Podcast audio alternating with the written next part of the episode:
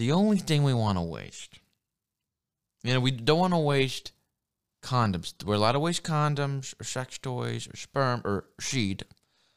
Here on the interweb, we can't say any no-no words. Yeah, let's be let's be faggy about it. Okay, good, good. But another thing, but another thing is that uh, we don't want to waste trees. We don't want to waste, you know, entertainment things or TV screen. We don't want to waste oil.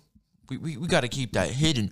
We don't want to waste oil. Let's turn it off so we don't use any of it because we only have so much. Let's not waste oil. Let's not waste it. Let's use crappy solars because we have flying cars and we can afford to do it because technology is ahead of its time. Ahead of its time. Let's party. You heard that quote from uh, what was it? Jesus? When they're eating all those crackers like you do in church?